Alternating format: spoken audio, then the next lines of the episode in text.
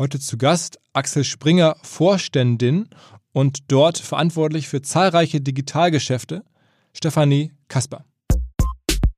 Ja, also das Wichtigste ist Pay Content. Mhm. Ja, das äh, sehen wir auf jeden Fall. Das Zweite haben wir schon drüber gesprochen, ist schon die Frage, äh, wie wir, wenn wir tatsächlich in Video, aber auch in Audio-Themen mehr reingehen, noch an Werbebudgets kommen, die wir ja als Axel Springer so in der Form nur im kleinen Stil ähm, bisher hatten. Also da sehen wir uns klar als Angreifer. Aber wir haben auch ähm, Bereiche, wo ich jetzt sagen würde, in der Verknüpfung von ähm, Content mit dann weiterführenden Journeys in E-Commerce und Servicebereiche rein, kannst du natürlich auch wahnsinnig viel machen. Herzlich willkommen beim O M R-Podcast mit Philipp Westermeier.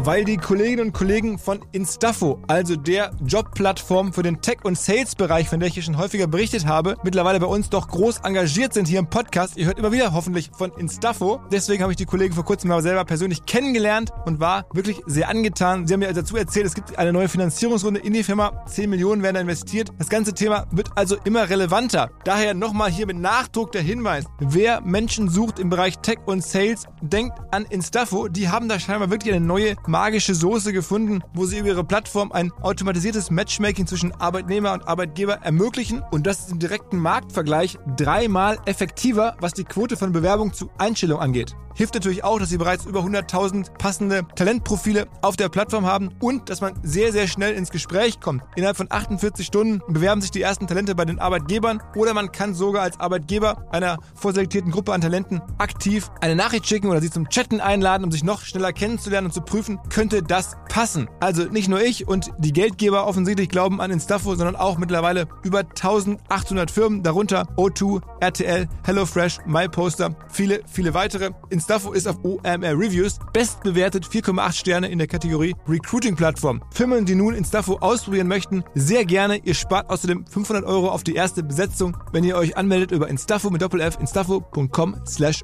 O M R. Zurück zum Podcast. Dieser Podcast fängt an, wie so viele in den letzten Wochen. Eigentlich hätte ich mit Stefanie Kasper in wenigen Wochen hier in Hamburg ein Abendessen gegeben. Gemeinsam mit dem Flo Heinemann, dem Christian Schmalzel, dem Christoph Schäfer laden wir traditionell immer rund ums O M R-Festival Gäste zum Abendessen ein.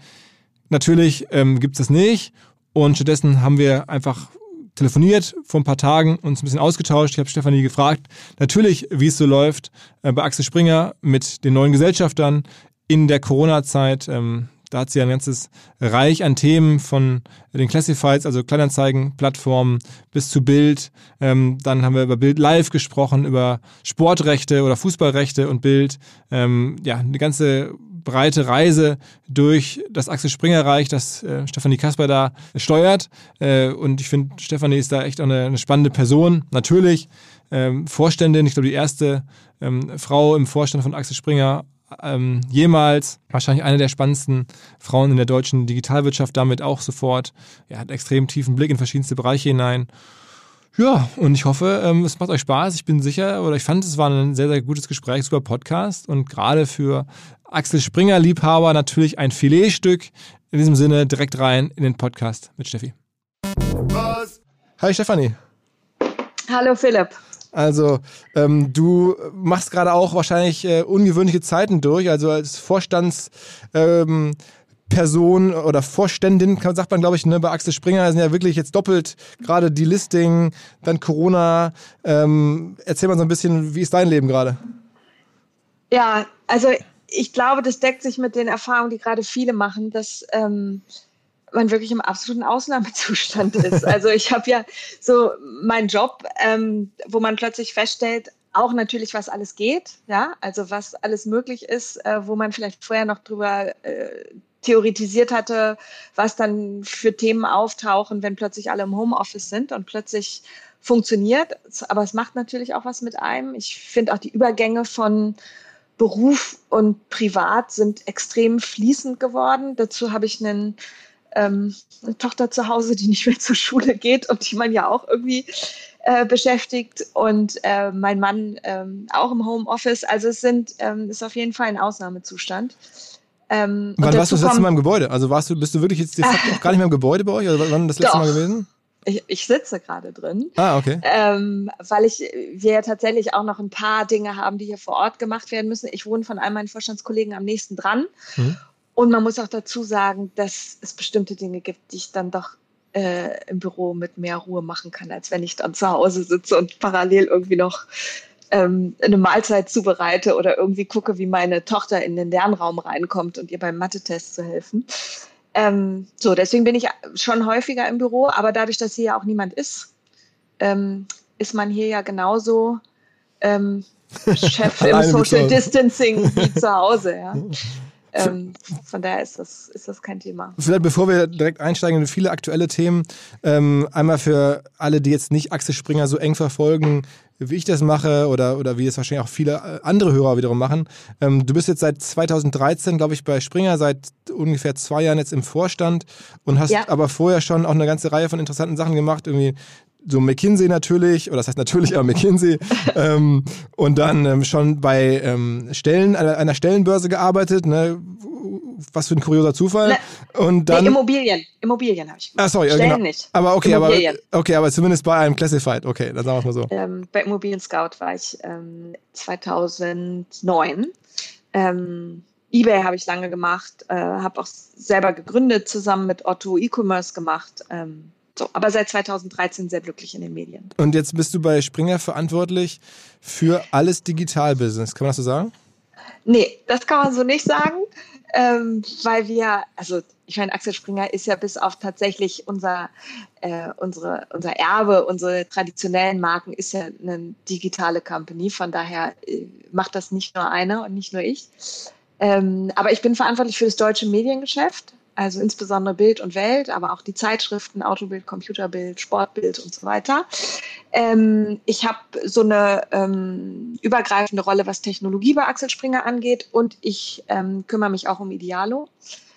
Ähm, und wenn wir Ende Mai leider ähm, unseren Vorstandskollegen Andreas Wiele verlassen, werde ich mich dann tatsächlich wieder um Classifieds kümmern, und zwar um die Immobilien-Classifieds-Geschäfte. Ah, okay, okay, und, okay. Und übernehmen das von Andreas, ja. Okay, okay. Das heißt, ähm, das Auslandsgeschäft, so Business Insider und so, ist dann zum Beispiel gar nicht bei dir? Genau, das macht mein Kollege Jan Bayer. Der hat hm. das internationale Mediengeschäft mit ganz klarem Fokus auf äh, der Insider Group, aber auch unsere osteuropäischen Aktivitäten, Updates auch bei ihm. Und er übernimmt von Andreas dann Stepstone. Ah, okay, okay, okay. Ähm, und dann, äh, glaube ich, hat man so ein bisschen verstanden, ähm, was du so für einen Hintergrund hast. Ist ja eigentlich ne, fast perfekt für die, für die Aufgabe. Ähm, wie ist denn das jetzt gerade? Also auf der einen Seite Traffic-Rekorde, deine Kollegen mhm. aus dem Media Impact-Umfeld waren schon kurz hier im Podcast in den letzten Wochen, der, der Carsten und der Stefan Mölling. Ähm, aber Traffic alleine ist jetzt ja auch nicht das, was man braucht. Man braucht ja Umsatz. Spürst ja. du schon irgendwelchen Impact ähm, bei den Classifieds? Erzähl mal so ein bisschen. Ja, also wir haben ja ähm, unterschiedliche Geschäftsfelder, in denen wir uns tummeln. Deswegen ist das bei uns ähm, teilweise schon auch eine, eine echte Krise, ähm, ein echtes Thema, äh, weil die Umsätze so stark wegbrechen. Und es gibt andere, wie beispielsweise, ich hatte ja erwähnt, dass ich für Idealo verantwortlich bin, wo wir ähm, uns gar nicht retten können vor neuen Kunden. Und ähm, deswegen ist das je Geschäftsfeld sehr unterschiedlich. Ich würde momentan mal sagen, temporär am härtesten getroffen jetzt sind tatsächlich die Kleinanzeigengeschäfte, weil natürlich das Thema Jobs und Jobsuche, ähm, aber auch das Thema Immobiliensuche in Deutschland noch ähm, total in Ordnung, aber gerade auch, wir haben ja ein großes ähm, äh, Unternehmen in, in Frankreich. In Frankreich ist ja der sogenannte Lockdown noch viel härter. Ähm, das sieht man natürlich, dass momentan in diesen beiden Märkten viel, viel weniger geht als normal. Das wird sich auch relativ schnell wieder erholen. Aber für diese Phase, in der wir jetzt sind, ist es tatsächlich ein, ein erhebliches Thema ähm, für, für diese beiden Säulen. Und beim Mediengeschäft, du hast es ja schon angesprochen, ähm, wir erleben zumindest einen totalen Run auf unsere Marken, auf alles das, was unsere Redaktionen produzieren. Das äußert sich auch in fantastischen Zahlen, wenn es um digitale Abos geht. Ich bin auch noch immer ganz zufrieden mit den Werbeerlösen. Das liegt aber auch daran, glaube ich, dass Bild einfach sehr unique positioniert ist. Und wenn jetzt gerade was zu holen ist im Werbemarkt, dann holt sich Bild davon auch ein ganz großes Stück. Und wir haben auch, ähm, muss ich den Kollegen von Media Impact so auch sagen, die haben auch wahnsinnig schnell reagiert und viel richtig gemacht am Anfang in der Krise, um wirklich sehr kundenindividuell rauszugehen und zu sagen, okay, wir haben verstanden, Business as usual ist gerade nicht, aber lass uns doch mal gucken, was die Kommunikationsanlässe sind und wie wir da helfen können. Das haben die wirklich ab Anfang Mitte März wahnsinnig gut gemacht. Mhm. Mhm. Ähm, ja, und dann, wie ich schon gesagt habe, Idealo ist jetzt eher ein Thema, wie kriegst du noch mehr Wasser auf die Mühle und das Wachstum noch unterstützen? Ja, was wie ist denn das, wie kommt das? Also ich meine, Idealo ist ja Preisvergleich. Ähm, ja. Ich hätte jetzt gedacht, dass, es, dass Leute natürlich jetzt in der Krise irgendwie sensibler werden, was so Zahlungen und so anbelangt, aber wodurch kommt jetzt dieses extreme Wachstum, was du beschreibst? Ich glaube tatsächlich, dass das eher die, ich sag mal, Multi-Category-E-Commerce-Plattformen sind, die jetzt einfach Kundengruppen bekommen, die ja sonst nirgendwo mehr was kaufen können. Und wir hatten ja auch hier so einen interessanten Shopping-Gipfel mal gemacht mit ähm, Geschäftsführer von Amazon, äh, Otto war dabei, Idealo auch, wo die mal so ein bisschen aus dem Nähkästchen geplaudert haben, was so verkauft wird. Und das war natürlich am Anfang auch viele Dinge, um das Leben zu Hause einfach einzurichten, möglich zu machen. Themen fürs Homeoffice. Plötzlich kann ich nicht mehr ins Fitnessstudio. Ich will aber irgendwie was machen. Ja, und das mhm. haben dann eben diverse Leute einfach gesagt, okay, dann statte ich mich halt irgendwie zu Hause aus. Plus natürlich Dinge des ähm, täglichen Bedarfs, wo ja auch manche Menschen auch sagen, ich stelle mich jetzt hier nicht an, sondern ich äh, gucke doch, dass ich es mir lieber nach Hause liefern lasse. Ähm, so dass wir da echt... Also ja. das, ist dann, das ist dann so eine Mischung aus, sagen wir mal, Preissensibilität, aber vor allen Dingen auch gestiegenem E-Commerce. Ähm, in Summe. In Summe, ja, ja. Okay, okay, okay. Und ich meine, man kann es ja auch sehen, also ich meine, das Idealo ist halt eine der großen Plattformen für E-Commerce und ähm, ich meine, Amazon hat jetzt auch gerade announced, wie viele Leute sie einstellen wollen. Ja. Ähm, in so einem ähnlichen Fahrwasser sind wir auch, ne? Ist ja der Wahnsinn, ne? Man muss ja sagen, Amazon auf dem All-Time-High jetzt in dieser Krise. Das ja. ist schon echt hart. Ja, ja. Um. ja. Aber die, die Sache ist natürlich auch, ähm, Entwicklungen werden natürlich jetzt auch ein bisschen vorweggenommen. Ja? Also ich habe, äh, ist ja auch eine nette Erfahrung, die man ja sonst noch macht, ist dann irgendwie mit ähm, dem eigenen Vater jetzt das Smartphone noch zu Höchstleistung zu bekommen und das erste Mal mit ihm Videochat zu machen oder mit ihm eine Online-Lebensmittelbestellung durchzuführen. Mhm. Aber der, der verlernt es ja auch nicht mehr. Ich weiß nicht, ob er über die Hürde gegangen wäre ohne Corona, hätte mir wohl gesagt, ach, brauche ich alles nicht. Quatsch. So, jetzt, ja, und ähm, ich glaube, da gibt es einfach Dinge, die jetzt, ähm, auch was strukturellen Wandel angeht und Digitalisierung, die jetzt einfach ein Turbo bekommen haben. Was ja wünschenswert wäre, finde ich jetzt so als, als Journalismus-Fan, ist, wenn das ganze Paid-Geschäft jetzt wirklich mhm. auch ähm, anzieht. Kannst du da mal ein bisschen was dazu erzählen? Also man hat das Gefühl, der Traffic muss riesig sein. Es gibt ja auch diese Diskussion darüber, ähm, was kann man jetzt Paid machen, was ist so ein bisschen auch vielleicht unethisch, auf Paid zu stellen, an Informationen rund um die Krise.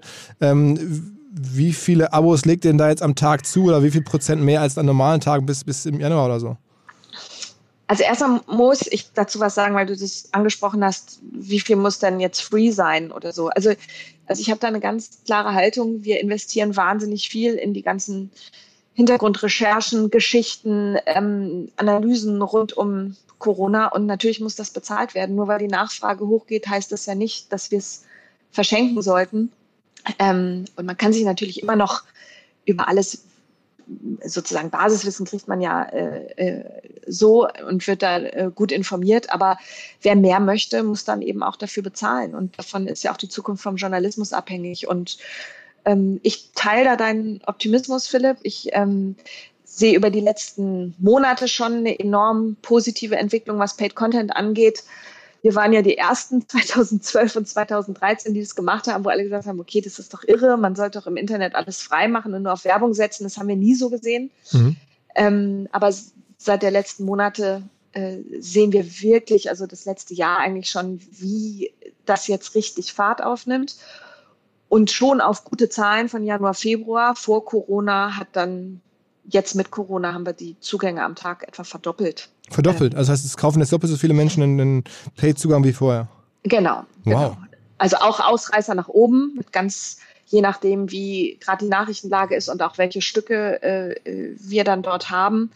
Ähm, aber im Schnitt ist es schon verdoppelt. Ja, und du siehst Zugänge. Auch, dass das, der Lead-In, also der, der, das, das Stück, was quasi dann den den, die Zahlungsbereitschaft auslöst, ist meistens ein Corona-Stück oder ist jetzt generell so, dass einfach die Leute sagen, jetzt habe ich mehr Zeit oder ich will das jetzt alles genauer wissen mal oder, oder kannst du das wirklich mhm. auf, an Corona festmachen, dass die Leute darüber genau was wissen wollen?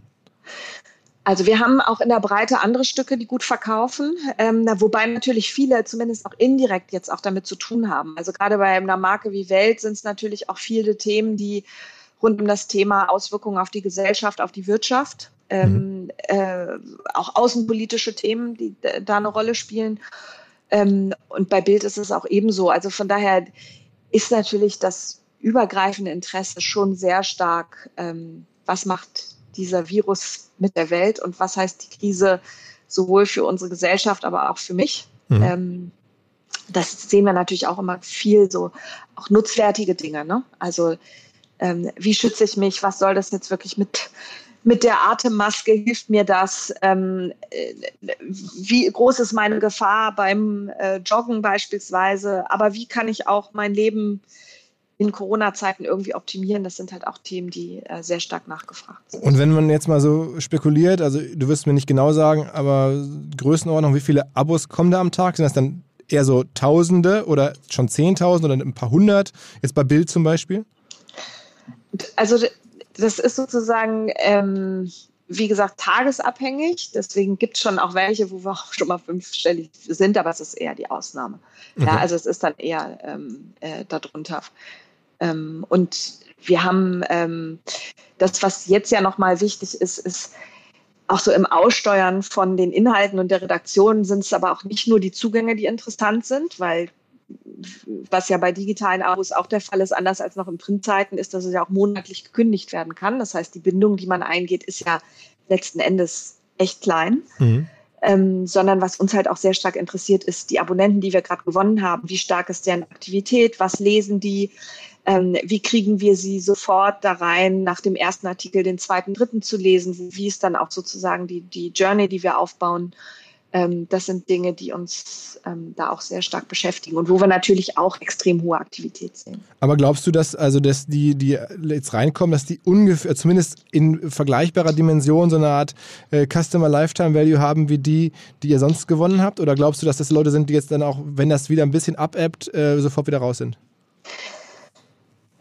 Also ich würde es so formulieren. Ähm, es liegt an uns, daraus jetzt was zu machen, weil die Gewöhnungsphase, also Medien ist ja ein ritualisiertes Produkt und wir haben jetzt eine Chance, dass sich Menschen an unser Produkt sehr stark gewöhnen und wir zum festen Bestandteil des Alltags werden. Das heißt, das ist unser alleroberstes Ziel, dass das eben immer eine Positiverfahrung ist, dass es sich jeden Tag lohnt.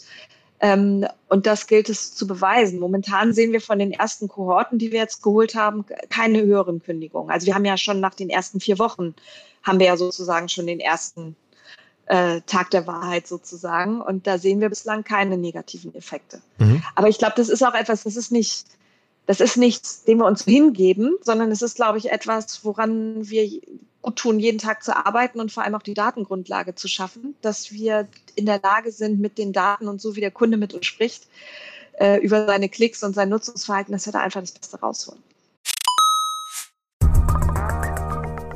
Hinweis auf Findling. Findling ist eine sehr erfolgreiche S E O-Agentur, die bis vor einiger Zeit noch Webstube hieß und mir vor allen Dingen deswegen ins Auge gestochen ist, weil ihre Masterclass beim O M R-Festival ruckzuck ausverkauft war. In Minuten wollten Menschen hören, was die Kollegen von Findling zum Thema S E O zu sagen haben. Ein Grund dafür sicherlich die Referenzen. Findling arbeitet unter anderem für Firmen wie Zanox, Ergotopia, Dermanostik oder mein BAföG. Der Fokus ist also, Firmen über Performance-S E O beim Wachsen zu helfen. Wer herausfinden möchte, ob sich für ihn auch S E O lohnt oder die Ansätze von Findling vielleicht konkret lohnen, der kann sich eintragen. Es gibt keinen Sales Call, sondern eine kostenlose Beratung unter findling punkt de slash O M R. Also auf der Landingpage eintragen und dann gibt es eine Beratung, wenn es richtig gut läuft, vielleicht von Maurice Marinelli, dem Gründer persönlich.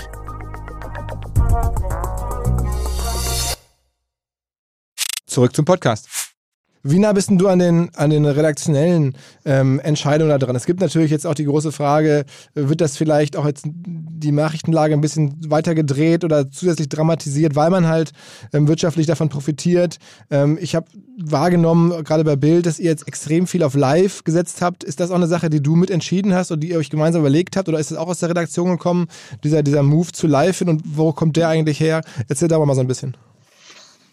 Okay, das waren jetzt äh, viele Fragen. Vielleicht ein vorweg. Ich bin keine Journalistin, deswegen liegt journalistische Hoheit nicht bei mir. Mich interessiert aber natürlich sozusagen als diejenige, die fürs Geschäft verantwortlich ist, die Frage, wie die Marke positioniert ist, wie die Kundenzufriedenheit ist und wie wir sozusagen unsere Geschäftsmodelle ans Laufen bringen. Und da muss ich sagen, ähm, gerade jetzt, wo du auch BILD angesprochen hast, ich finde die Art und Weise, wie BILD ähm, genau die Fragen stellt, die alle bewegen, ähm, auch Antworten einfordert von der Politik, aber das eigentlich sehr gut mit Augenmaß macht, finde ich genau richtig. Ja? Also das ist, ähm, das gehört halt dazu, dass BILD äh, Dinge auch äh, deutlicher ausspricht und vielleicht auch mit mehr Wucht äh, Fragen formuliert, ähm, aber das äh, gelingt sehr, sehr gut, und das zeigt auch die Akzeptanz, ähm, die wir sehen, sowohl wenn wir jetzt einfach nur auf quantitative Daten gucken, wie BILD genutzt wird, aber auch, was wir ansonsten erheben an qualitativen äh, Feedback sozusagen auch zu, zur Wahrnehmung der Marke.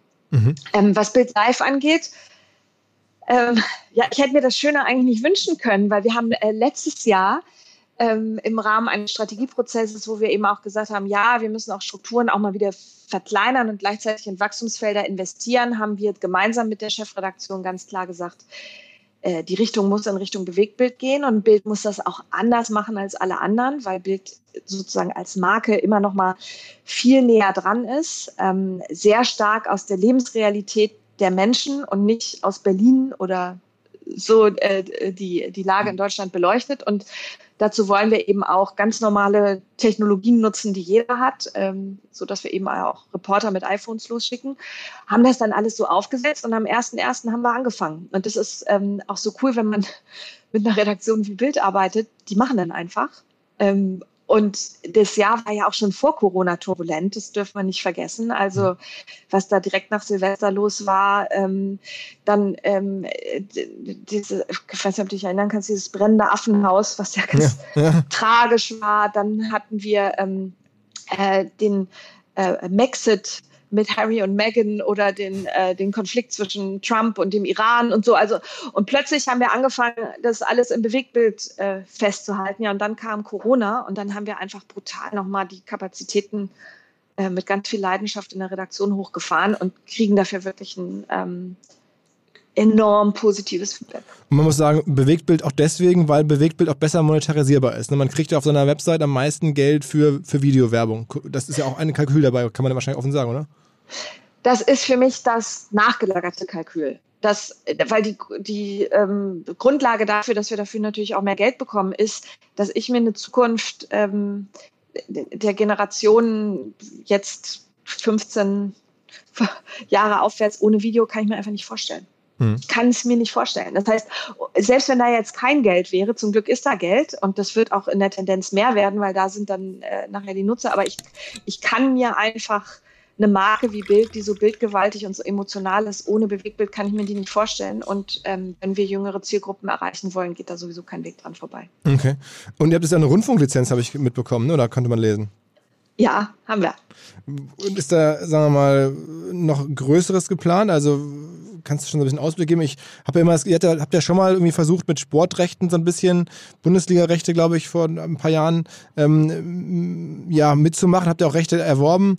Ähm, ist sowas nochmal denkbar im nächsten Monat, oder ist es jetzt auch wegen Corona vom Tisch oder so? Ähm, also Sportrecht interessieren uns immer.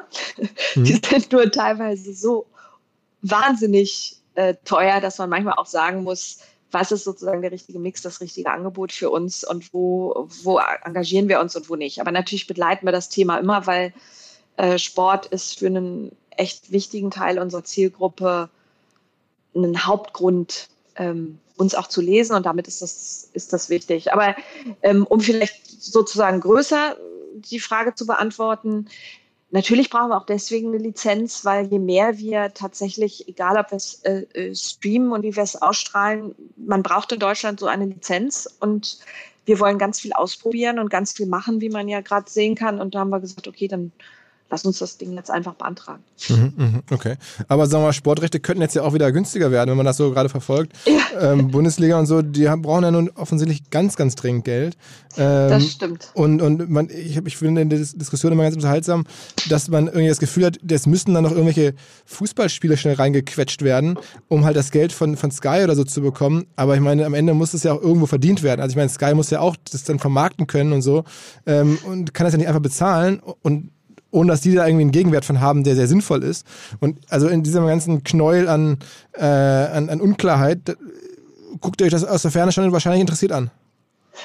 Ja, und also sozusagen nicht nur aus der Ferne, wir haben ja auch Kontakt äh, zu vielen, haben natürlich auch Kontakt zu vielen Vereinen, wissen natürlich auch, wie dramatisch die Lage ist und auf der anderen Seite eben abzuwägen, was jetzt passiert, wenn du wirklich wieder öffnest und hm. wenn dann, also ich wüsste nicht, wie man äh, gewisse leidenschaftliche Fans dann auch wirklich fernhalten kann, sich dann äh, vor dem Stadion zu treffen. Mhm. Ähm, das ist eine ganz, ganz spannende aber, Diskussion, aber schon auch für viele eine existenzielle und ehrlich gesagt auch für uns eine wirtschaftlich total relevante, weil ähm, ich hatte ja gesagt, ich bin mit dem ähm, mit der Entwicklung unserer Werbeerlöse per heute noch ganz zufrieden, aber wenn ich an einer Stelle totale Abstriche machen konnte, ist das alles, was um das äh, um die großen Sportevents kreiste. Mhm. Das war das Erste, wo wir Stornos hatten, verständlicherweise. Mhm. Und auch eine, eine Publikation wie Sportbild oder Autobild, ähm, die leiden natürlich momentan. Mhm. Aber das dürfte ja wieder, sagen wir mal, zumindest einigermaßen planmäßig zurückkommen, wenn die Events wiederkommen, oder? Also d- davon gehen wir aus ähm, und dann ist natürlich nur noch die Frage, wie es dann verdichtet wird, mhm. aber, ähm, des- aber genau richtig, deswegen ist natürlich auch die Frage, wann es wieder losgeht und wie es losgehen kann in einem verantwortungsbewussten Rahmen, ohne dass wir ähm, danach irgendwie herbe Rückschläge an der Corona-Front erleben, aber das ist äh, für uns schon ein total wichtiges Thema. Mhm, mhm. Und sag nochmal ein bisschen ein paar Worte zu, zu Classifieds. Ähm, äh, klar, dass da jetzt im Moment wenig passiert oder in Deutschland sagst du, ist ja sogar noch ein bisschen was.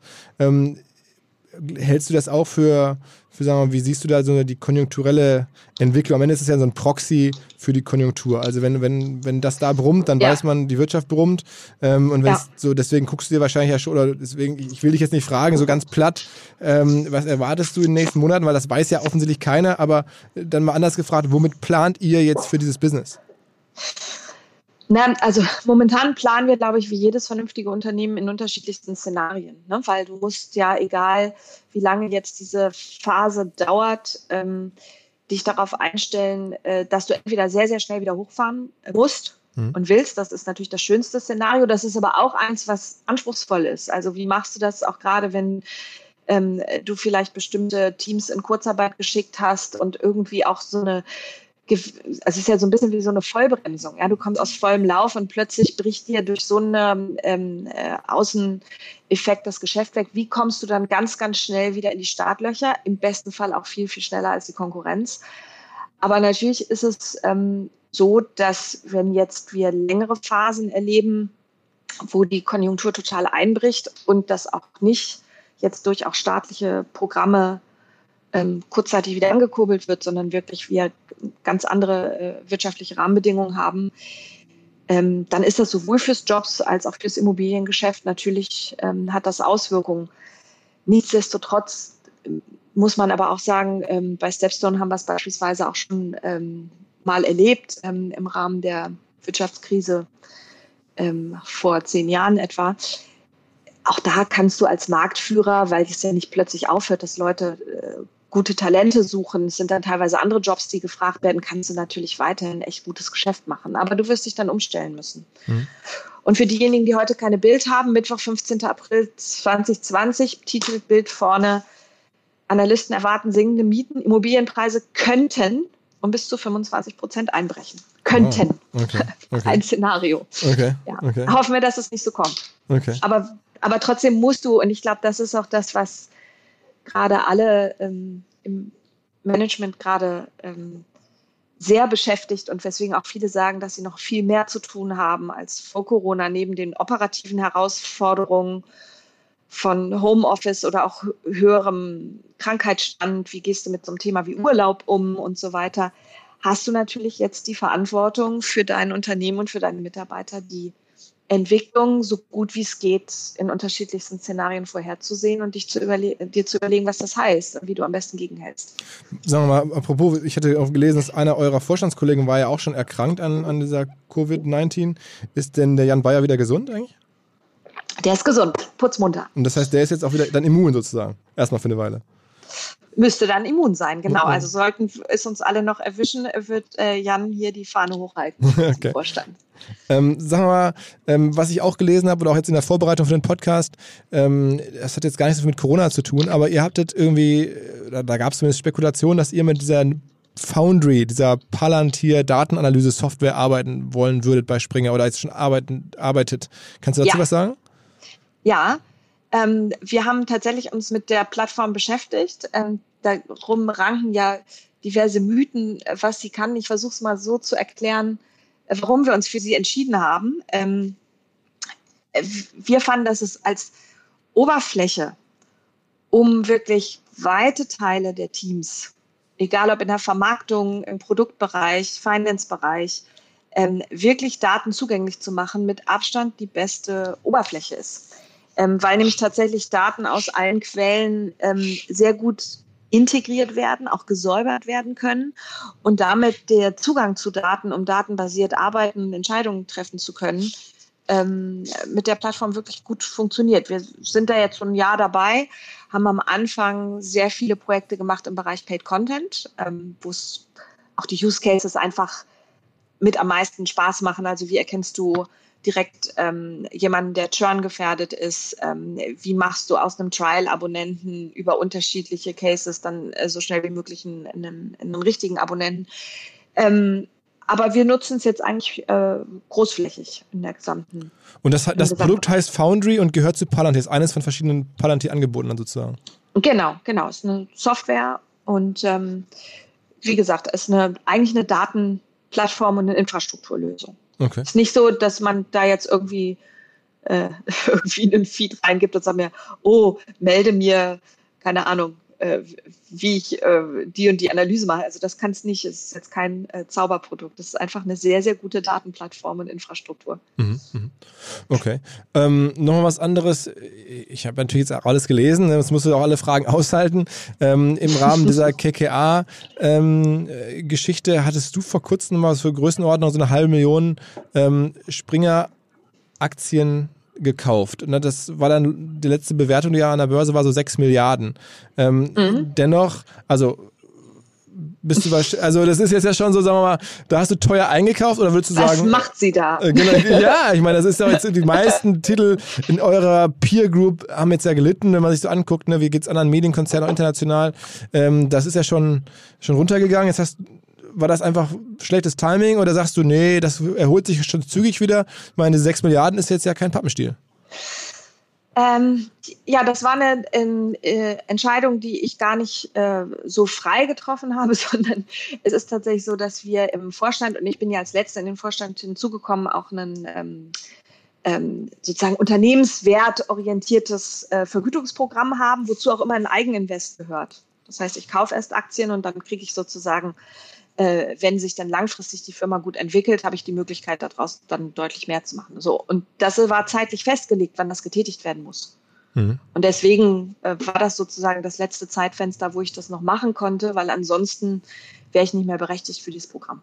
Ja, okay. Und deswegen war das jetzt nicht so, dass ich mir das ausgeklügelt habe und gesagt habe, hey, jo, jetzt mache ich das mal, sondern es war einfach klar, dass wenn dieses Programm weiterhin Bestand haben soll, dann äh, kaufe ich jetzt die Aktie. Okay, aber dennoch, ähm, also man kann das ja aus zwei Perspektiven sehen.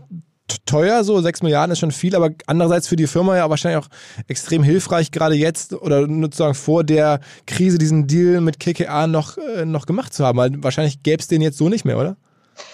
Ähm, also keine Ahnung, wie es ihn gäbe, aber du hast natürlich total recht. Wir haben, ähm, ohne zu wissen, was da jetzt auf uns zukommt, ähm, aus ja ganz anderen Überlegungen heraus überlegt, dass äh, wir andere Struktur brauchen, um langfristiger in unser Geschäft investieren zu können. Ähm, und hatten dann ja äh, bereits vor, einem, also vor anderthalb Jahren da äh, Gespräche mit möglichen Partnern geführt und uns dann ja für, für K K R entschieden. Jetzt rückblickend muss man sagen, was für ein cooles Timing. Ja, Wahnsinn, ne? Weil wir, also ich meine, klar, ich sagte ja gerade, das ist jetzt K K A hin oder her. Auch Frau Springer hat sehr großes Interesse daran, dass wir gerade gut auf, ihre, auf ihr Unternehmen aufpassen in äh, Zeiten, wo es so ruckelig ist. Aber wir haben natürlich die Möglichkeit, ähm, ganz anders zu entscheiden und zu sagen, hm, so ein Geschäft wie Idealo, das braucht jetzt gegebenenfalls sogar mehr Wachstumsinvestitionen. Was können wir noch tun, um Paid Content anzukurbeln? Wie sind aber auch kurzfristige Kostenmaßnahmen, die jetzt genau richtig sind, ohne sich jetzt ähm, dann doch einer gewissen Emotionalität und Irrationalität der Börse auszusetzen und wo du es ja dann doch auch nicht in der Gänze dann mit deinen Shareholdern diskutieren kannst. Ja. Mhm. Und das ähm, ist für uns gerade ähm, echt sehr gutes Timing gewesen. Aber ich meine, wenn man sich jetzt überlegt, ihr müsst das ja auch irgendwie rechtfertigen oder ihr müsst ja auch irgendwie ähm, am Ende für K K A, die diese Bewertung bezahlt haben, Geld verdienen. Ähm, ja. Was siehst denn du da jetzt, also oder wo siehst du das Wachstum? Jetzt hast du ja ein bisschen Idealo beschrieben, dass man da jetzt wachsen kann. Das ist ja trotzdem, wenn man jetzt auf die Gesamtsumme guckt, wahrscheinlich zu wenig. Also wo siehst du die stärksten Wachstumspools? Wo erhoffst du dir diese Bewertung jetzt auch in Zukunft oder halt noch eine höhere am besten, ja, rechtfertigen zu können oder aufbauen zu können? Ja, also wir haben ja ähm, schon damals, ähm, glaube ich, relativ selbstbewusst, aber doch auch mit gutem Fundament gesagt, dass unsere Gesamtgeschäfte bei Axel Springer auch äh, zu der Zeit an der Börse unterbewertet waren für die Wachstumspotenziale, die wir im Classifieds-Bereich sehen, aber auch, wie wir glauben, dass sich das äh, Mediengeschäft entwickeln wird, sowohl mit der Perspektive, so eine tolle Marke wie Business Insider global äh, f- für eine äh, junge Wirtschaftszielgruppe ähm, aufbauen zu können. Und sozusagen auch aus meiner persönlichen Erfahrung, wenn ich beispielsweise mit äh, damals mit Analysten gesprochen habe, dieses Thema äh, Print in den Medien war immer fast zu dominant als, oh je, das könnte ja irgendwie ein Problem sein. Und mhm. Wenn du ganz offen drauf schaust, musst du sagen, ja, es, natürlich gibt es einen strukturellen Wandel auch weg von Print, aber der läuft sehr planbar. Da ist irgendwie nichts, wo du jetzt sagst, oh, das wird mich jetzt die nächsten Jahre total überraschen, sondern da ist halt ein Geschäft, was über Zeit kleiner wird und gleichzeitig hast du wahnsinnig viele spannende Wachstumsoptionen auch im Medienbereich. Dann sagen wir mal ein paar Beispiele, also ganz konkret. Na, also das Wichtigste ist Paid Content. Mhm. Ja, das äh, sehen wir auf jeden Fall. Das Zweite haben wir schon drüber gesprochen, ist schon die Frage, äh, wie wir, wenn wir tatsächlich in Video, aber auch in Audiothemen mehr reingehen, noch an Werbebudgets kommen, die wir ja als Axel Springer so in der Form nur im kleinen Stil ähm, bisher hatten. Also da sehen wir uns klar als Angreifer. Aber wir haben auch ähm, Bereiche, wo ich jetzt sagen würde, in der Verknüpfung von ähm, Content mit dann weiterführenden Journeys in E-Commerce und Servicebereiche rein, kannst du natürlich auch wahnsinnig viel machen. Ja? Mhm. Und ähm, das aber dann mal wirklich zu planen auf fünf Jahre und nicht auf Quartalsbasis und auch zu sagen, ja, und dann müssen wir jetzt auch mal ein, zwei Jahre durchhalten, um so ein Geschäft aufzubauen. Ähm, das ist halt das, was wir uns erhofft haben. Und da bin ich nach wie vor, auch wenn uns jetzt, also ich will es nicht verharmlosen, das, was wir gerade erleben, hätte ich mir auch nicht ausmalen können. Aber ich würde einfach mal sagen, es geht vorbei und die, die dahinterliegende Strategie ist nach wie vor richtig und das werden wir auch wieder aufholen. Wie dynamisch sich Märkte und Möglichkeiten verändern, sieht man aktuell sehr gut im Bereich der Personalberatung und des sogenannten Headhuntings. Da ist nämlich unser Partner Headgate aktiv. Headgate fokussiert sich auf die Suche von Führungskräften für deutsche Familienunternehmen, hat bislang mittlerweile über zweitausend Projekte abgewickelt für den Mittelstand, auch für DAX-Konzerne. Meistens geht es um die ersten drei Führungsebenen innerhalb von einer Firma. Und was machen die dann besser? Die erstellen kleine Videos über den Auftraggeber, also über die Personalberatung. Suchende Firma, schaffen extra Landing-Pages über diese Firma und sorgen dann dafür, dass am Ende tatsächlich sogar Kandidatinnen und Kandidaten, so sagen sie das, richtige Liebesbriefe schreiben an die Firmen, bei denen sie gerne arbeiten möchten. Komplett neue Idee, diese Firma in die Sichtbarkeit zu heben, diese Firma vorzustellen und dann als Arbeitgeber attraktiv zu machen. Dass es sehr gut zu klappen scheint, sieht man auch an der Steigerung der Bewerberzahl um 35 Prozent. Wer mehr Informationen haben möchte zu Headgate und ihrem Ansatz, head-gate.de slash OMR und exklusives Angebot für die Hörerinnen und Hörer dieses Podcasts. Wenn ihr über Headgate Leute sucht, dann garantiert Headgate, dass sie mindestens sechsunddreißig Monate bei euch bleiben. Ansonsten suchen sie kostenlos nach einem Nachfolger. Normalerweise läuft so eine Garantie nur für vierundzwanzig Monate. Dank Headgate und dem O M R-Podcast sogar für sechsunddreißig Monate. Hilfreich dafür ist der Gutscheincode O M R sechsunddreißig bei Beauftragung bis zum dreißigsten sechsten zweitausendvierundzwanzig. Zurück zum Podcast. Und die Kollegen von K K R, denen hast du ja wahrscheinlich regelmäßig Kontakt, das sind ja auch jetzt, glaube ich, zwei im Aufsichtsrat, ähm, sind denn die so entspannt oder denken die sich, oh Mist, äh, das, das was für euch gutes Timing war, war ja für die jetzt, das hätte man jetzt, aus deren Sicht kann man ja argumentieren, Mensch, hätten wir ein halbes Jahr später den Deal gemacht, hätten wir es noch nicht billiger haben können, also jetzt, jetzt mal hart gesprochen, ähm, äh. drücken die jetzt da auf die, auf die Kostenschraube und sagen, boah, jetzt müsst ihr wirklich zumindest mal über die Kosten jetzt richtig da nochmal wieder versuchen, was zu retten oder so, oder, oder wie ist denn da so die Gespräche? Also erstmal muss man natürlich sagen, wenn man das alles gewusst hätte, dann hätte man, gilt ja im Großen wie im Kleinen, ja, also dann hätte man ähm, bestimmt andere Anlageentscheidungen auch anders getätigt, hat aber keiner und von daher ist das ja was, was alle so betrifft. Und ähm, deswegen äh, lassen uns das nicht spüren. Ja. Ähm, aber ähm, die, genau. Aber die ähm, Diskussionen, die wir führen, sind natürlich genau die, die ich beschrieben habe. Also sozusagen, wo nutzt die Krise, so dass, wenn wir durchfinanzieren, wir nach der Krise eine bessere Position haben, als wir sie vorher hatten. Und wo ist es aber auch wirklich geboten, jetzt eher Kosten ähm, einzusammeln. Also beispielsweise haben wir gerade, was das Wachstum von Stepstone angeht oder auch für eine Immowelt oder Sylogé, auch immer größere Marketingbudgets äh, mhm. eingeplant. Die gehen wir natürlich jetzt nicht aus. Mhm. Also ich meine, dass, wenn gerade Jobsuche und Immobiliensuche nicht das Top-Thema ist, dann sagt man jetzt, okay, frieren wir ein, machen wir dann, Ähm, wenn wir ein bisschen klarer wieder sehen, wie es weitergeht. Mhm. Versus Investitionen in Technologie beispielsweise, ähm, insbesondere dann natürlich in Leute, die es umsetzen und dann äh, um noch mehr Algorithmen einsetzen zu können, intelligentere Systeme zu haben, auch performantere Systeme zu haben, das ziehen wir natürlich jetzt weiter durch. Mhm. Okay. Sagen wir mal vielleicht, ähm, weil wir ja auch hier irgendwie immer wieder über Marketing sprechen, ähm, Ähm, vielleicht noch ein paar Worte zu Awin, also was früher Zanox war oder Affiliate war, dass viele unserer, unseres Kernpublikums ne, kommen ja auch aus dieser ganzen Performance-Marketing-Welt. Ähm, wie geht's denen denn in der, in der aktuellen Situation? Ähm, also mein Eindruck ist, ich habe jetzt die ähm, letzten Zahlen nur gesehen, ich habe jetzt länger mit den Kollegen nicht gesprochen, ähm, äh, dass sie zumindest keinen äh, keinen Hit bekommen haben, sondern ähm, das Geschäft ganz gut weiterläuft. Kann aber, was ich jetzt nicht äh, bewerten kann, ist, wie viel Volumen getrieben ist und wie die Preisentwicklung in Summe ist.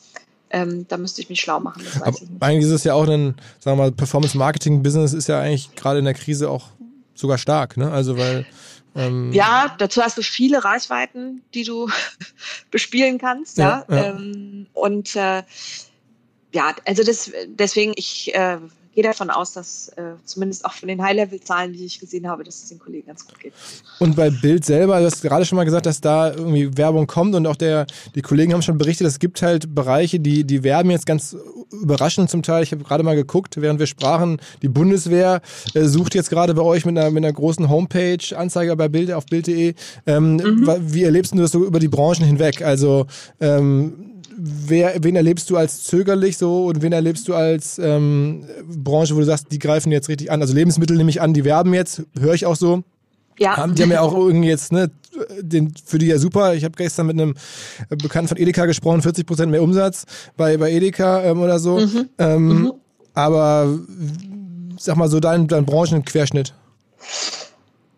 Also die Branche, die sich nun wirklich komplett zurückhält und äh, was ich auch nicht als zögerlich sagen würde, sondern es ist einfach die größte Notsituation des Tourismus. Mhm. Ähm, ich meine, da kannst du wirklich nur darauf hoffen, dass irgendwann äh, das Thema Urlaub äh, wieder möglich sein wird. Aber momentan, äh, also den, was willst du da sagen? Ja? Was willst du da, ja. was willst du da jetzt machen? Ja. Ähm, Ansonsten war es schon so, dass nach einer ersten Zurückhaltung, wo eigentlich vor allem nur der Handel und E-Commerce durchgezogen hat, jetzt eigentlich alle auch äh, wieder zurückkommen. Also wir haben im Finanzdienstleistungsbereich äh, Themen, Telekommunikation natürlich auch. Mhm. Ähm, viele anfangs erstmal auch mit einem klaren Statement und Bekenntnis zu, wir sind für euch da. Und übrigens, insbesondere unsere Mitarbeiter sind für euch da und die arbeiten gerade rund um die Uhr, damit hier alles äh, weiterläuft. Also von daher sehe ich schon, dass die jetzt etappenweise alle zurückkommen und gerade auch mit größeren Image-Themen. Und da ist natürlich gerade BILD ähm, einfach aufgrund der enormen Reichweite und wie wir es dann auch inszenieren, immer erste Wahl. Von daher äh, bin ich mit dem mit der Entwicklung bei BILD gerade ganz zufrieden. Bist du eigentlich auch, da, da kann man sowas sagen, so die oberste Vermarkterin von Axel Springer? Ich meine, du bist jetzt ja äh, bei, bei, auch für Media Impact verantwortlich und ähm, ich weiß auch, du hältst da sehr viele Kontakte über unsere ne, gemeinsamen Veranstaltungen und so zu, zu Anzeigen, ähm, sagen wir mal, Budgetverantwortlichen quer durch, durch, durch Corporate Germany. Ähm, aber es ist eigentlich so, oder? Du bist doch diejenige, die wahrscheinlich so den, die, die Top-Werbekunden auch dann teilweise nach wie vor persönlich betreut, oder? Also für den deutschen Markt gilt es schon.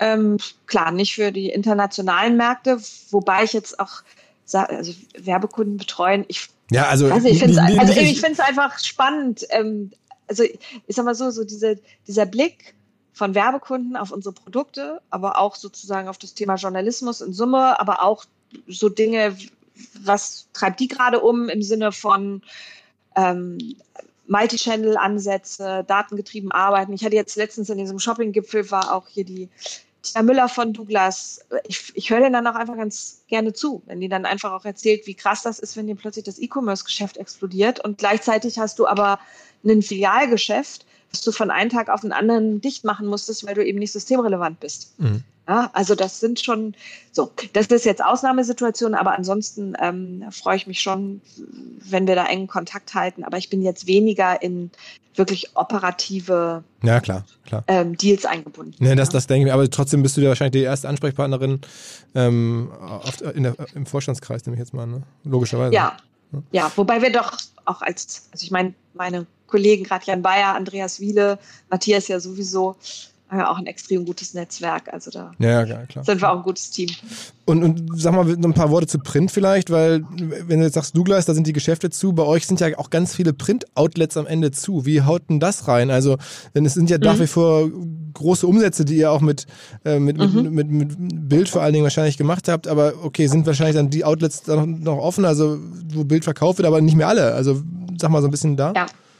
Also wir haben so im Schnitt, ähm, letzte Zahl war, dass wir so um die zehn Prozent der Outlets komplett verloren haben. Ähm, das ist gar nicht so dramatisch. Das, was äh, tatsächlich schwieriger ist, ist, dass gut verkaufende Outlets, wie zum Beispiel Bahnhofsbuchhandel oder so etwas, einfach momentan keine Frequenz mehr hat. Mhm. Ähm, äh, deswegen verkaufen natürlich gut gehende Outlets zum Teil auch weniger. Und alle, die es komplett abbekommen, ist der Lebensmitteleinzelhandel, wo wir auch dann natürlich die Mengen erhöht haben. Das heißt, das steuerst du dann ja so filigran aus, guckst dir das an. Nichtsdestotrotz sehen wir natürlich eine rückläufige Auflage. Ähm, und die hat sich jetzt äh, gerade in die letzte Märzwoche und jetzt die erste Aprilwoche, äh, wo wir verlässliche Daten haben, siehst du schon, dass da, äh, dass da mehr fehlt als sonst. Und das, ähm, ich hoffe, dass es so bleibt und äh, dass jetzt durch gegebenenfalls kommende Lockerungen sich die Lage wieder entspannt. So können wir das auch noch kompensieren durch gute Entwicklungen in anderen Bereichen. Wenn die aber noch weiter äh, runterrauschen sollte, ist das tatsächlich für das Mediengeschäft hier in Deutschland nicht gut. Generell höre ich jetzt von allen Experten, mit denen ich hier so im Podcast spreche, und das sind ja häufig ne, die Gründer von irgendwelchen großen Milliarden-Unicorns oder so in den letzten Wochen, ähm, die sagen eigentlich unisono, diese ganze Entwicklung führt dazu, dass Sachen, die ohnehin gekommen wären, jetzt schneller kommen. Was mhm. kommt denn bei euch jetzt schneller? Oder wo spür, ich nehme an, das hast du ja auch schon ein bisschen durchblicken lassen, dass, dass du das auch so siehst oder dass man das ja auch ganz konkret ne, bei Paid, Paid äh, Content und so sehen kann. Wo ist denn das noch der Fall jetzt abseits von Paid Content? Also wo würdest du sagen, das spürt man das krass? Also ich würde fast sagen, dass das Krasseste noch ist, das Zusammenleben und Zusammenarbeiten. Ich kann mir nicht vorstellen, dass wir nach dieser Phase, wo wirklich unser Team, das hier bei Axel Springer so fantastisch gemacht hat, ähm, aus dem Homeoffice, äh, wie wir jetzt plötzlich Microsoft Teams nutzen, ja, über, über Jahre eingeführt, immer irgendwie so nebenher gewesen. Plötzlich ist es gang und gäbe, ähm, dass sich ein ganz anderes Bewusstsein einstellt für Geschäftsreisen, für die Frage, wie man sein Leben lebt zwischen Büro und ähm, zu Hause. Ähm, ich glaube, das sind fast die signifikantesten Auswirkungen, die wir haben. Mhm. Ähm, auch im Miteinander mit, äh, mit dann Ansprechpartnern. Ich habe so eine ganz lustige Anekdote. Ich habe gesagt, mit BILD Live haben wir ja viel von Anfang an schon, auch vor Corona, gesagt, äh, wir müssen jetzt nicht alles das, was das Fernsehen schon perfektioniert hat, nochmal machen, sondern wir machen es halt einfach BILD-Style, also sehr nah dran, äh, sehr schnell, sehr direkt. Eben haben auch das iPhone genutzt als äh, Möglichkeit, haben uns in den ersten ähm, äh, Wochen, auch schon vor Corona, haben wir dann Leute per Skype-Schalte reingestellt. Mhm. Und es hat natürlich einen ganz anderen Look and Feel. Und äh, ich habe auch häufig von Fernsehleuten dann gehört, oh, das ist aber qualitativ nicht gut genug und so. Ich habe das eher immer ein bisschen anders gesehen, weil ich irgendwie schon dieses Gefühl hatte, diese Unmittelbarkeit und dieses auch nicht polierte, mhm, ist irgendwie modern, ist irgendwie besonders. Mhm. So, plötzlich machen es alle. Ja, mhm. Also plötzlich ist es so, dass es ganz normal ist, weil du ja deine Gesprächspartner nicht mehr ins Studio bekommst unbedingt, dass äh, jeder jetzt einfach sagt, okay, machen wir hier eine Skype-Schalte, machen wir dahin, machen wir so, reden wir irgendwie zu fünft über, ähm, äh, über auch ein kompliziertes Thema. Also ich glaube, da wird sich sehr, sehr viel verändern. Und ich merke auch bei meinen äh, Mitarbeitern, die natürlich auch Themen, die ihnen ansonsten am Herzen liegen, also Vereinbarkeit, Familie und Beruf, äh, Klimawandel, ähm, äh, die Frage der Verantwortung als Unternehmen, da wird jetzt ganz, ganz viel kommen, ähm, wo wir jetzt einfach reingesprungen sind ins kalte Wasser und gezeigt haben, dass wir es können, wo wir vielleicht ansonsten sehr viel, sehr theoretisch, sehr lange drüber nachgedacht hätten. Okay, das heißt, du glaubst irgendwie, Ich, ich versuche das auch zu verfolgen, wie ihr das macht. Ich, also persönlich gucke mir das häufiger an. Also ich, mein Lieblingsformat hier, Marcel Reif bei mhm. euch ähm, auf einmal, mhm. Reif ist live und so, ist ja schon, wie die das dann teilweise machen, dann drei Leute, alle an anderen Orten. Äh, ja. Ist ja wirklich, sagen wir mal, lustig umgesetzt. Aber in der Tat, es sieht auch ein bisschen nach, nach Skype-Schalte aus. Ähm, aber sagst du, das, das glaubst du, ist auch eher die Zukunft. Also du denkst, dieses, dieses Hochwertige, was ja von einer Medienmarke irgendwo dann doch erwartet wird, was sich auch differenziert von Amateuren, äh, jetzt mal hart gesprochen, das, das würdest du hergeben. Also du würdest sagen, auch dauerhaft, dieses, das muss nicht so, äh, dieses, dieses Production Value kann ruhig runtergehen. Na, für mich kommt es auf die, sozusagen die Qualität, und es muss halt interessant sein, es muss spannend sein, es muss emotional sein, und manchmal finde ich halt genau so ein Format dann genau richtig. Also ich finde eher, dass ähm, wenn du sozusagen jetzt Fernseher anmachen würdest, so, ähm, dass wenn dann immer eher alles sehr, sehr gleich aussieht und sehr austauschbar, ähm, das, glaube ich, wird, wird sich überholen. Mhm. Ähm, das heißt aber nicht, dass in dem Moment, wo wir wieder mehr Möglichkeiten haben, auch natürlich mit Studio und im persönlich direkten Kontakt auch Dinge machen werden oder auch mal sehr, sehr teure Produktionen machen werden. Aber dieses sich nicht scheuen, einfach auch die Dinge so zu zeigen, wie sie sind, ähm, ist, glaube ich, etwas, was belohnt wird. Mhm, mh. Habt ihr eigentlich noch vor, in den nächsten Monaten zu investieren? Also ich meine, das war ja eigentlich so ein bisschen das, was alle erwartet haben. Jetzt kommt K K A, jetzt wird auch investiert, da gab es die Gerüchte um eBay-Kleinanzeigen und so. Ähm, ist sowas jetzt erstmal alles vom Tisch, oder sagst du, nee, gerade in solchen Zeiten kann man ja auch äh, günstig einkaufen? Eher Letzteres.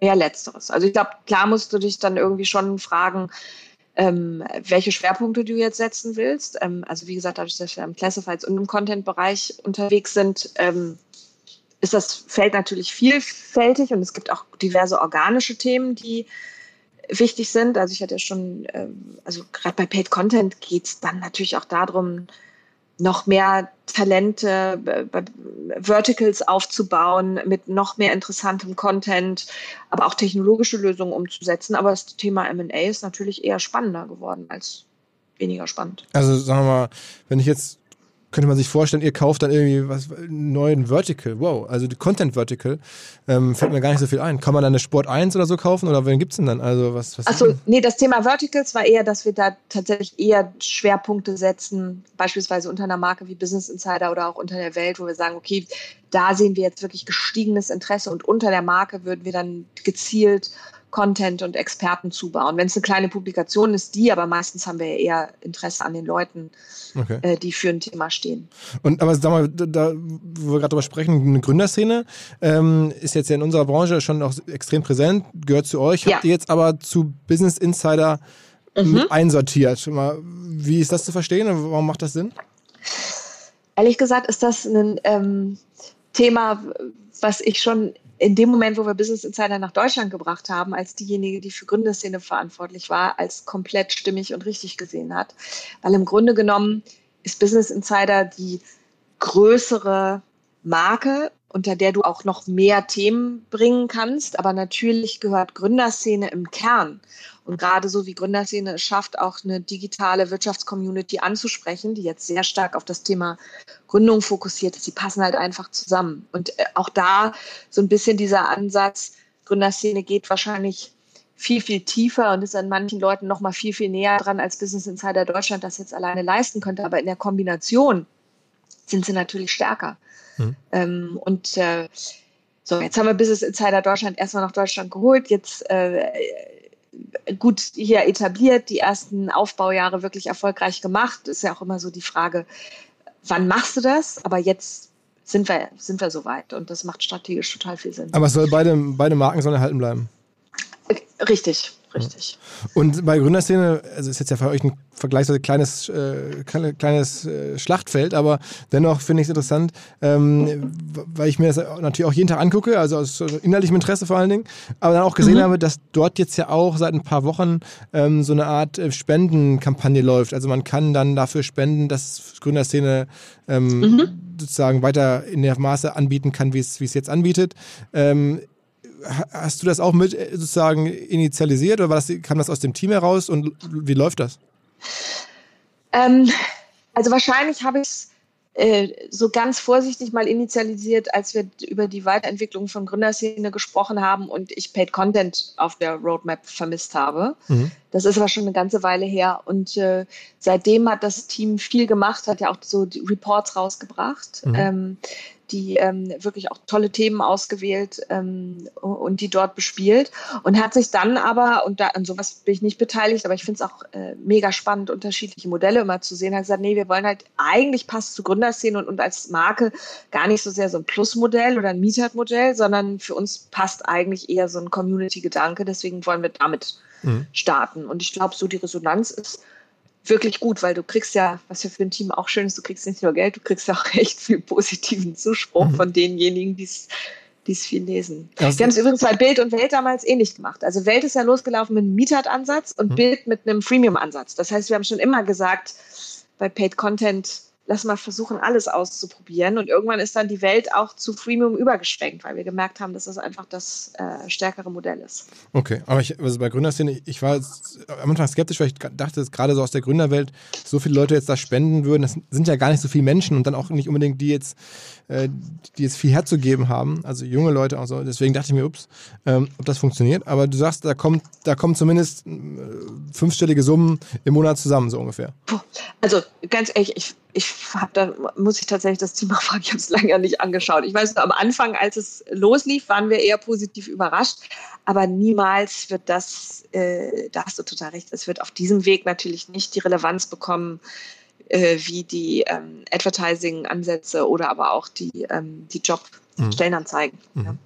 Also es ist eher eine Ergänzung als jetzt eine Kernerlössäule. Okay. Okay, und sonst, wir waren gerade abgekommen, was dir wahrscheinlich sehr recht war von diesem M und A-Thema, aber du hast ja gesagt, ein bisschen was, also das kannst du dir schon vorstellen, aber ich habe dann sofort irgendwie jetzt in der Not mal ein paar Namen reingeworfen, einen Namen rein, das ist ganz spontan, äh, aber jetzt, du sagst irgendwie, ihr, ihr wollt eher auf, auf kleinere Teams, also eher so Leute, also eher so ein bisschen Acqui-Hire-Deals machen, als jetzt größere Firmen kaufen. War das so, das, kann ich das so als Aussage mitnehmen? Also im Medienbereich, ganz ehrlich, und das ist jetzt auch nicht gebunkert oder so, würde ich jetzt sagen, ist das momentan für uns die bessere Strategie. Aber man soll nie, nie sagen. Ich weiß ja nicht, welche Opportunities sich da auftun. Mhm, ja. Aber im, im Classifieds-Teil, klar, da musst du dann wahrscheinlich schon auf Firmensuche gehen, ne? Naja, die, wir haben da ja sehr erfolgreich auch akquiriert und integriert. Und ähm, äh, wenn man auf den beiden Themen jetzt Jobs und Immobilien, mh, ist man so eine vorherrschende Stellung hat wie wir, dann schaust du natürlich schon immer, ne, den du noch dazufügen könntest. Vor allem, wenn jetzt die Preise überall einbrechen. Ja, das stimmt. Wobei, mal gucken, was das, welche Dynamik jetzt kommt. Also ob dann auch manche sagen, Mensch, wollten gerne einen Deal machen, aber jetzt vielleicht eher nicht. Ja, okay, okay, aber vielleicht müssen sie ja dann oder so, ne? Also äh, am Ende ist das für euch super, also das, wenn jetzt wirklich, ähm, also da gibt's ja jetzt, ne, ihr habt es gerade noch geschafft, einen Deal zu machen, aber habt jetzt irgendwie auch einen, einen finanzkräftigen Partner, vielleicht könnt ihr dann ja umso günstiger jetzt, ne? Das wäre schön. Drück uns die Daumen. Ja, ich drück euch die Daumen. Wir sind ja auch immer ein schöner, guter Partner. Absolut. Für alle Gründer dieser Welt. Ja, absolut, absolut. Also auch für uns. Ich meine, ich habe ja mit, mit euch verschiedenste Verbindungen, zuletzt verschiedene Podcasts gemacht mit Matthias Döpfner, hat auch schon mal eine Firma an Zanox und Awin verkauft und ja, Partner bei O M R natürlich. Also ich, du bist unsere beste Referenz. Mit ja, uns kann ja. man echt gut arbeiten. Ja, also ich verfolge es extrem eng und bin ja in der Tat wirklich, ähm, ja, sozusagen, äh, wie soll man sagen, ähm, Da, da, ja, spannender Beobachter am Zaun und gucken, was er alles so macht. Äh, ist, ja, insofern habe ich mich gefreut, dass wir jetzt auch hier sprechen und ähm, wir werden das sicherlich in Zukunft fortsetzen. Also wir beide oder mit Matthias vielleicht äh, demnächst mal wieder oder mit anderen Kollegen. Äh, haben wir jetzt ja auch schon mit Carsten, äh, Stefan. Also ähm, ja, was soll ich sagen? Äh, es, es war unterhaltsam, es war informativ und es ähm, freut mich natürlich, dass du jetzt in dieser Zeit äh, dir die Zeit genommen hast, uns ein bisschen was zu erzählen und hier Update zu geben. Sehr Vielen gerne. Dank. Vielen Dank. Sehr gerne. Ich danke dir, Philipp. Okay, danke dann gut. Ich drücke dir die Daumen und ähm, bin gespannt auf den Content sozusagen, den ihr uns demnächst äh, wieder beschert. Alles klar. Danke okay, dir. Ciao, ciao. Tschüss. Spannende neue Anlagemöglichkeit, von der ich vorher so noch nicht gehört hatte. Und zwar unser Partner Liquid, eine der führenden deutschen Vermögensverwaltungen. Fünfmal in Folge zu Deutschlands Top-Vermögensverwalter gewählt worden. Moderne Vermögensverwaltung auf Family-Office-Niveau heißt es, aber sie bieten das halt auch jetzt immer mehr der Breite an. Also man muss nicht unbedingt sehr reich sein, um in die Sachen investieren zu können, die erfahrungsgemäß wirklich Spaß machen. Dazu zählt unter anderem auch Private Equity, eine Anlageklasse, die in den letzten zwanzig Jahren, in sechzehn Jahren, den Aktienmarkt global outperformt hat. Also Private Equity sehr lukrativ für die, die damit investieren können, aber kann halt nicht jeder.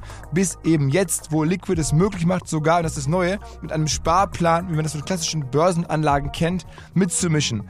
Also neues Produkt, das heißt Liquid Private Equity Next. Und da kann man, wenn man sich auf zehntausend Euro festlegt und jeden Monat etwas bereit ist zu sparen, einsteigen und dann von den Renditen von Private Equity mit profitieren. Wer darüber mehr wissen möchte, natürlich alle Infos wie immer in den Shownotes oder unter liquid punkt de slash o m r. Also liquid punkt de slash o m r. Da könnt ihr rausfinden, ob das für euch passt und ihr bekommt mit dem Code O M R zwanzig vierundzwanzig, O M R zwanzig vierundzwanzig bis Ende Juni diesen Jahres zweihundert Euro Willkommensbonus und eure Zeichnungsgebühr in Höhe von ein Prozent des Gesamtinvestments entfällt. Zurück zum Podcast.